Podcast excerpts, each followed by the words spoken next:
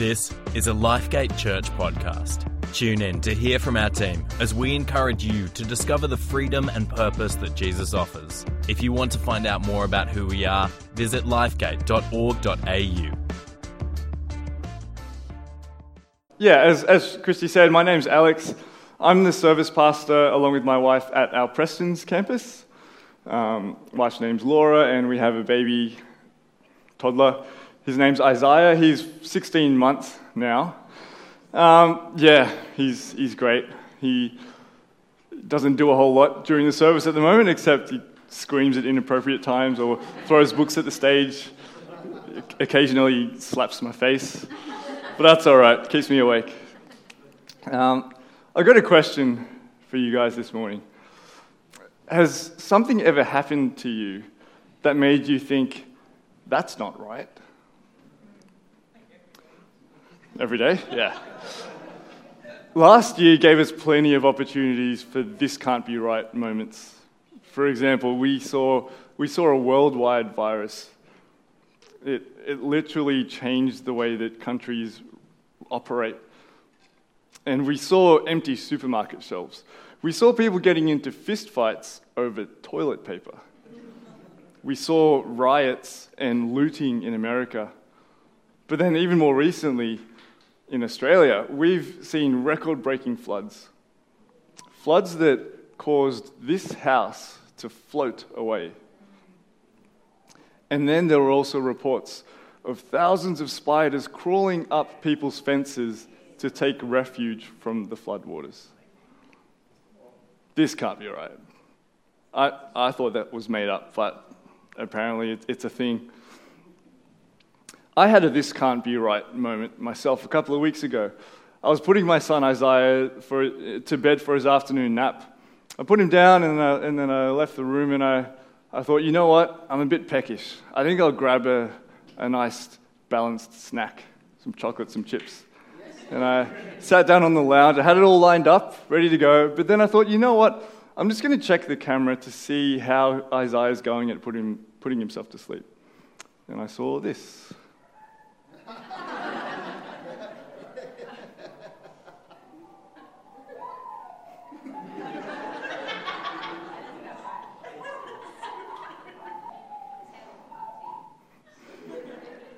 That's not a nap. and you know what I thought to myself? This can't be right. But then, what you don't see, he sits down, and then I see him trying to pick something up off the mattress.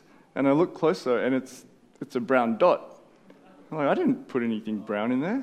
And then I look more closely, and there's more brown dots around. I'm like, that's, that's weird. So I walked into the room. Because of all the jumping, He's, his nappy has leaked. There's poo's on his pants. There's, poo's on, there's poo on the mattress, poo on the bars of the cot. And then he's got some on his hand and he's trying to eat it. So, I'm thinking, this can't be right. I'm supposed to be eating chocolate and chips right now. Instead, I'm cleaning poo and washing all these things. But uh, we love him. He's great. He's great. He's lots of fun. But I did have a much more serious this can't be right moment about seven years ago. Some of you who, who knew me back then may remember a time where my face and my neck were always red. And that's because every night in my sleep, I would scratch myself because I, there was this immense itch that felt like bugs crawling on my skin and biting me. So sometimes I would wake up and I'd find skin under my nails and sometimes blood under my nails because of the scratching. And every day, I'd pray for God to heal me multiple times a day. Sometimes I'd be groaning in the shower because, uh, because my skin was red and dry and swollen and cracked. The water would be spraying into the cracks of my skin and it would, it would be stinging. And I prayed and I prayed and I, I believed that God was my healer and my provider of everything I need. But as the days turned into weeks, and the weeks turned into months, and months turned into years, I started to lose my hope that God would heal me. I'd been to so many skin specialist appointments. I'd tried all the latest moisturizers and the strongest steroid creams. Uh, even in winter, I was having cold showers because the specialist said it would help. I'd done allergy tests. And even at one point, Con would remember this, I bought handcuffs so that I would, could physically restrain myself while I was sleeping. But somehow, even in my sleep, I'd find ways to break out of the handcuffs and scratch myself. And you know what I thought to myself? This can't be right.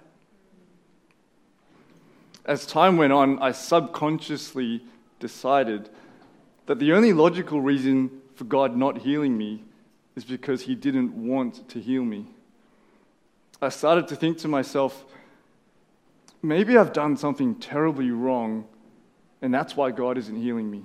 Or maybe I haven't done enough good for God to want to heal me. But then, I remembered something that I'd heard years ago.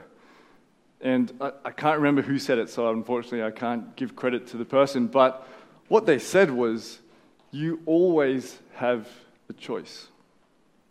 What this means is, whatever happens, big or small, good or bad, expected or unexpected, you have a choice as to how you respond. When someone offends you, sure you might feel hurt, but you have a choice. You can choose either to respond with anger and offend them back, or you can choose to forgive them. You can choose to let your mind dwell on how angry you are and how it's so wrong that they said that, and how, you know what, you don't even like them anyway, and how they, they have terrible fashion sense. Or you can choose to think about the good things about them and that they're just another person who needs Jesus.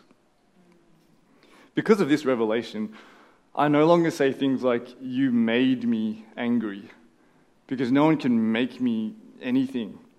I choose how I respond, but I need to make that conscious decision to choose how I respond.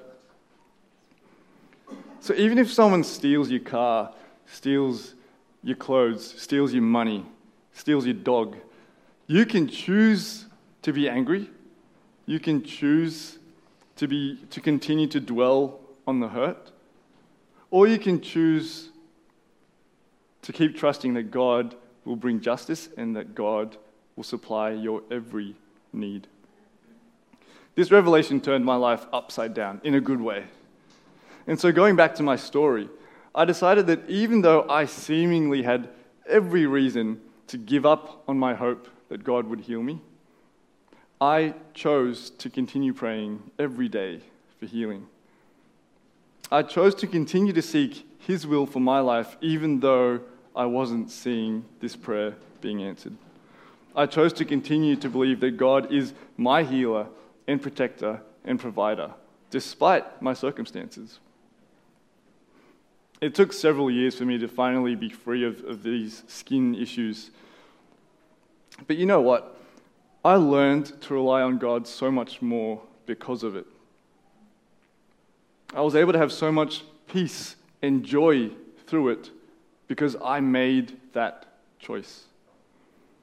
My healing didn't come the way I expected it to, nor as quickly as I wanted it to. But because of my choices, I came out of this trial with a stronger relationship with God and with more peace than I had before the trial. So, what are you hoping for from God that you're about to give up on because it isn't meeting your expectations? Is it seeing a relationship be restored? Is it seeing a loved one find Jesus? Are you hoping for God to meet a financial need? Or maybe you're hoping that God will finally reveal himself so powerfully to you and remove any doubts you have about him. But reality isn't meeting your expectations, so you're ready to give up. Don't give up. When things aren't right in your life, you have a choice. You can choose to either react with disappointment or you can respond by continuing to hope in the promises of God. Now, since we're in church, we should probably read something from the Bible. So, if you've got your Bibles with you, please turn with me to Luke chapter 1, verse 26. Today, we're going to talk about childbirth. The birth of Jesus. So, don't worry. Don't worry. I saw Con getting a bit uncomfortable. It's all right. You'll see it soon. It's okay. We're going to look at the hope that Mary was given and how she chose to respond in her this can't be right moments. Luke chapter 1, verse 26. In the sixth month of Elizabeth's pregnancy, God sent the angel Gabriel to Nazareth, a town in Galilee, to a virgin pledged to be married to a man named Joseph, a descendant of David. The virgin's name was Mary. The angel went to her and said, Greetings, you who are highly favored. The Lord is with you. Mary was greatly troubled at his words and wondered what kind of greeting this might be. I found this to be an interesting response because if an angel came to me and said, Greetings, Alex, you who are highly favored, the Lord is with you, I'd be like, Yes, what you got for me, God? Like, give it to me. But Mary was greatly troubled. And for some reason, my mind went to those times where the husband comes home with a, with a bouquet of roses and a box of chocolates, and then the wife, instead of saying, Oh, you're so lovely, because uh, this is what all women sound like, Oh, you're so lovely, husband, I love you. Instead, she says, What have you done now? uh, and I'll not say this is what Mary was thinking, that's just what came into my head. Anyway, I digress. Let's continue. But the angel said to her, Do not be afraid, Mary. You have found favor with God. You will conceive and give birth to a son, and you are to call him Jesus. He will be great and will be called the Son of the Most High. The Lord will give him the throne of his father David, and he will reign over Jacob's descendants forever. His kingdom will never end. How will this be? Mary asked the angel, since I am a virgin. The angel answered, The Holy Spirit will come on you, and the power of the Most High will overshadow you. So the Holy One to be born will be called the Son of God. Even Elizabeth, your relative, is going to have a child in her old age, and she who is said to be unable to conceive is in her sixth month. For no word from God will ever fail. I am the Lord's servant, Mary answered. May your word to me be fulfilled. Mary was given the hope that she would miraculously give birth to the Son of God, and that this Son would rule Israel, and that his kingdom would never end. Every December, we hear the Christmas story of Mary being a virgin, being told that she's going to give birth to the Son of God.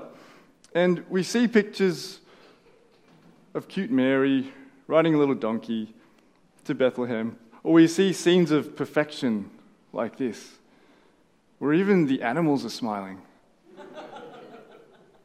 and you know, I, I, I, can't comment. Maybe the animals were smiling. I'm, I'm sure it was a very joyous occasion. But when I see these pictures, I don't believe them. I don't believe that Mary's circumstances, her journey to Bethlehem, the birth, nor how she felt were the bliss that these images portray. When Mary was told that she would become pregnant by the Holy Spirit, she knew that Joseph would know that the baby wasn't his. Mary, therefore, would have been aware that agreeing to God's plan could mean rejection by her new husband, it could mean disappointment and dishonor to her family, and it could mean shame from her community.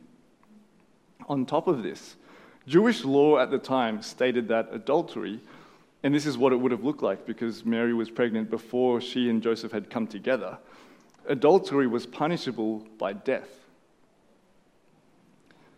So when following God meant probable rejection, disappointment, shame, and possible death, how did Mary respond? May your word to me be fulfilled. Mary chose to put her hope in God's promise despite all of these fears and worries. But then, after going through all of this, Mary's getting close to her full term in pregnancy when this happens. Luke chapter 2. In those days, Caesar Augustus issued a decree that a census should be taken of the entire Roman world. This was the first census that took place while Quirinius of, was governor of Syria. And everyone went to their own town to register. So Joseph also went up from the town of Nazareth in Galilee to Judea to Bethlehem, the town of David, because he belonged to the house and line of David. He went there to register with Mary, who was pledged to be married to him and was expecting a child. While they were there, the time came for the baby to be born, and she gave birth to her firstborn, a son. She wrapped him in cloths and placed him in a manger because there was no guest room available for them. So Mary and Joseph went for a nice little stroll from Nazareth to Bethlehem, right? Wrong. It was not a nice little stroll at all. The walk from Nazareth to Bethlehem was approximately 150 kilometers long. It's estimated to have taken anywhere from several days to almost two weeks to travel. To give you a bit of context, this is like walking from Prestons in the bottom left of the blue line, all the way up to Gosford, the top right, and then back to Sydney in the, in the lower right. Now, I enjoy leisurely strolls. I like the adventure of a long bushwalk, but 150 kilometres? No thanks. This, that would not be for me. And now I'm not going to pretend like I know what it's like to be pregnant. But I'm sure that if I was in Mary's shoes, I'm almost full term, I'm carrying the Son of God in my womb, and then I hear that some Roman dude has just told us, you got to walk 150 kilometers. You know what I would say? This can't be right. You go walk 150 kilometers, Caesar, Julius, Pontius, Augustus, whatever your name is. I'm carrying the king of Israel, so I'm basically royalty. You can't tell me what to do. If God has truly called me to carry his son, surely I wouldn't be made to walk 150 kilometers, especially when I'm so close to giving birth. And then, even after doing this whole trek, there's no room for me. And then I have to put this newly born son of God into a dirty feeding trough that animals eat out of. At this point, I think a lot of us would be questioning if God really cared. And we'd be wondering why we signed up for this in the first place. But how did Mary choose to respond? Before what we're about to read, angels have just appeared to some nearby shepherds, and they've told them that the Savior of Israel has just been born and that they would find him laying in a manger. So we'll continue from Luke chapter 2, verse 16. So they hurried off and found, this is the shepherds. So they hurried off and found Mary and Joseph and the baby who was lying in the manger. When they had seen him, they spread the word concerning what had been told them about this child. And all who heard it were amazed at what the shepherds said to them. But Mary treasured up all these things and pondered them in her heart. The shepherds returned, glorifying and praising God for all the things they had heard and seen, which were just as they had been told. Mary treasured up all these things and pondered them in her heart. She chose to focus on how God was fulfilling his promise rather than focusing on what was uncomfortable, what was difficult, or what was outside of her expectations. But even after all this, Jesus didn't start his active ministry of teaching and healing until he was 30 years old. In saying that, though, I do wonder if Mary ever came across times with baby Jesus like this.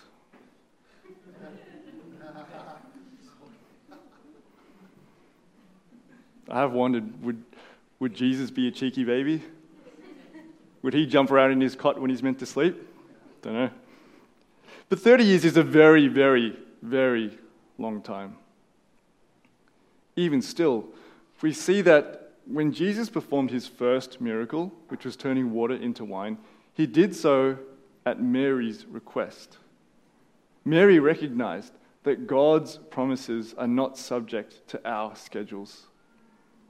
And so, even after 30 years had passed since, since she received the promise from God, she still chose to continue living in the hope she had received all that time ago. Now, it's important that I mention here that the hope I'm talking about is not just wishful thinking, because there's, there's no power in simply wanting something to happen. To be able to confidently hope in God, we need two important components. Firstly, to hope in, firstly, we need to hope in the promises of God. We're not hoping in getting rich so that we can live the high life. We're not hoping for revenge on someone who mistreated us. We're not hoping to never have any difficulty in life. I'm not talking about the hope that you have of your favorite soccer team winning the premiership or the hope of finally getting that financial security because of all the Bitcoin you have. No, I'm talking about the hope that you have and believing that God will fulfill his promises to us. Secondly, we need to do our part. We need to live God's way. What I'm saying is, God's promises often come with a prerequisite, with a condition. We need to play a part. He says, if you do this, then I promise to do this. Let's have a look at some examples. In John 3:16, we read, "For God so loved the world that he gave his one and only son, that whoever believes in him, that's the condition, shall not perish but have eternal life." That's the promise. Matthew 11:28, "Come to me, all you who are weary and burdened." That's the condition, and I will give you rest. That's the promise. Romans 10, verse 9. If you declare with your mouth Jesus is Lord and believe in your heart that God raised him from the dead, that's the condition, you will be saved. That's the promise. Philippians 4, 6, and 7. Do not be anxious about anything, but in every situation, by prayer and petition, with thanksgiving, present your requests to God. There's your condition. And the peace of God, which transcends all understanding, will guard your hearts and your minds in Christ Jesus. That's the promise. And one more, Jeremiah 29:13. The promise is at the start. You will seek me and find me. And here's the condition. When you seek me with all your heart. So when we do our part, he'll do his part. We believe in him, and we will not perish but have eternal life. We come to him, he will give us rest. We declare with our mouth that Jesus is Lord and, dec- and believe that He raised Jesus from the dead, and we will be saved. Or with this one, we seek Him with all our heart, and we will find Him. But it's not saying, come on a Sunday and sing some songs to me, and then you will find me. It's saying, seek me with all your heart. So no matter what it costs, no matter how much time it takes, no matter what relationships might be broken when I choose to follow Jesus, no matter if I might be looked, looked over for that job promotion because I follow Jesus, no matter what it costs, no matter what my other desires are, seek Him with all your heart, and then you will find Him. But you might be wondering how you can trust that God will fulfill all His promises. I'm glad you asked, Danny. Good question. He knows what you're going through. God has been in this game a long time, since before you were born, before anything you've read about or heard about. God was here. He sees everything, He knows everything. He knows every single one of your thoughts, even before you think them. And He can relate to you because He came down as Jesus and lived a human life with all its troubles, difficulties, stresses, with all its betrayal, with all its hurt, and with all its pain. He knows what you're going through. Secondly, there's nothing too difficult for him.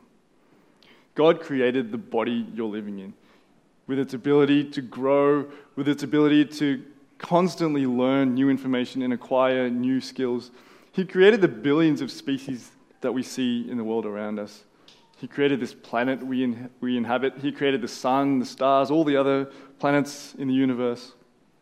We read that He can hold back the sea, He can conquer nations, He can give sight to the blind, He can take away sickness, He can transform the hardest of hearts, and He can even raise the dead to life. Our God is a God of the impossible, and therefore there is literally nothing too difficult or too big or too strong or too evil that he can't overcome and turn for your good. There is nothing too difficult for God. And thirdly, he loves you. God gives you his guidance, direction, wisdom because he loves you. He promises you freedom purpose, joy, patience. He, he promises provision, peace, just to name a few things. He does all this because he loves you. God gives you his guidance, his direction, his wisdom because he loves you. He promises you freedom, purpose, joy, peace, protection, strength, provision, just to name a few, because he loves you. Jesus came to earth as a human and allowed himself to be rejected, mocked, tortured, and killed. He paid the price that we were meant to pay for our own wrongdoing because he loves you.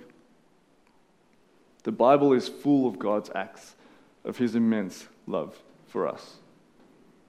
So, as long as we do our part in living the way that he's called us to, we can confidently put our hope in God's promises. Because we've seen God to be true to his promises all throughout history. And we see that in the Bible. All throughout history, God has been true to his promises. And therefore, he'll continue to be true today because God is the same yesterday, today, and forever. So, what do you do when life doesn't go according to your expectations. If living God's way might mean rejection from your friends and disappointment from your family, like it did for Mary, do it anyway. Do it anyway because you can confidently hope and expect that God will love and accept and value you and call you his child when you live his way. If living God's way means getting out of your comfort zone, going to a new place, speaking to new people, being in situations that you'd rather not be in, like it did for Mary, do it anyway. Do it because you can hope and expect that God will guide you and that He will give you the strength and wisdom that you need. If hoping in a promise means waiting for 30 years, be willing to wait 40 years be willing to wait 50 years because you can hope and expect that God's timing is perfect and no word from God will ever fail. So, what have you been hoping for?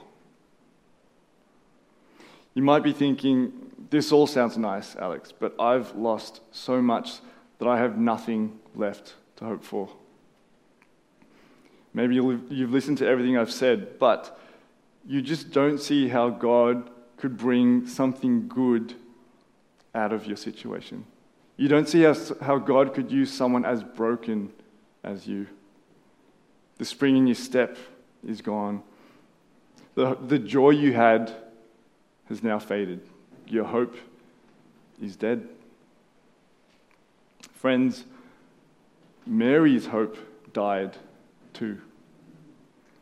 Mary's hope was her son, Jesus Christ. He was supposed to be the Son of God whose kingdom would never end, but Mary watched Jesus, her hope, die on a cross. But Jesus was not finished yet. Jesus Christ, the Savior of the world, the King above all kings, the name above all names, did not stay on that cross.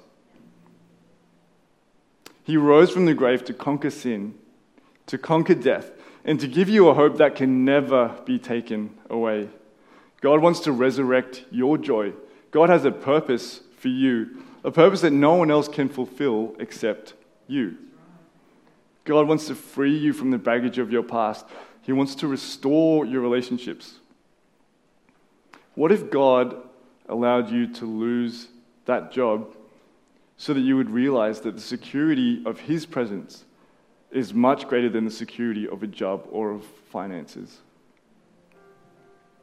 What if God is allowing you to experience this pain so that as you seek Him through it with all your heart, you'll experience a peace that you've never known before?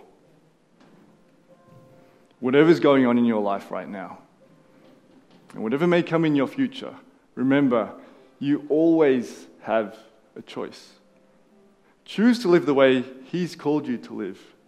Choose to do your part and trust and hope that God will do His part in fulfilling His promises.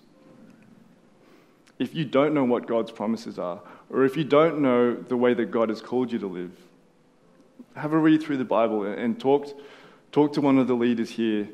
We would love to, to talk you through it and to guide you into the way that God wants you to live because that's the best way that you could ever live. And if you've been hoping for things that aren't in line with the way that He wants us to live, I challenge you to set your heart instead on the things of God. And I promise you that if you truly seek Him with all your heart, then you will find greater joy. You will find greater peace. You will find a greater purpose than you have ever known. And I'm speaking from experience. Let me pray for you.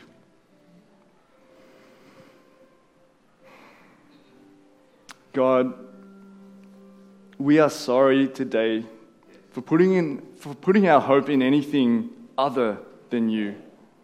God, we're sorry if we've put our hope in money or in the big house or the new car or the job or the reputation or, or, the, or the relationship with someone else, God. And Lord, we're sorry for hoping for things that are selfish or for things that are not honoring to you. We choose to repent of that today, God.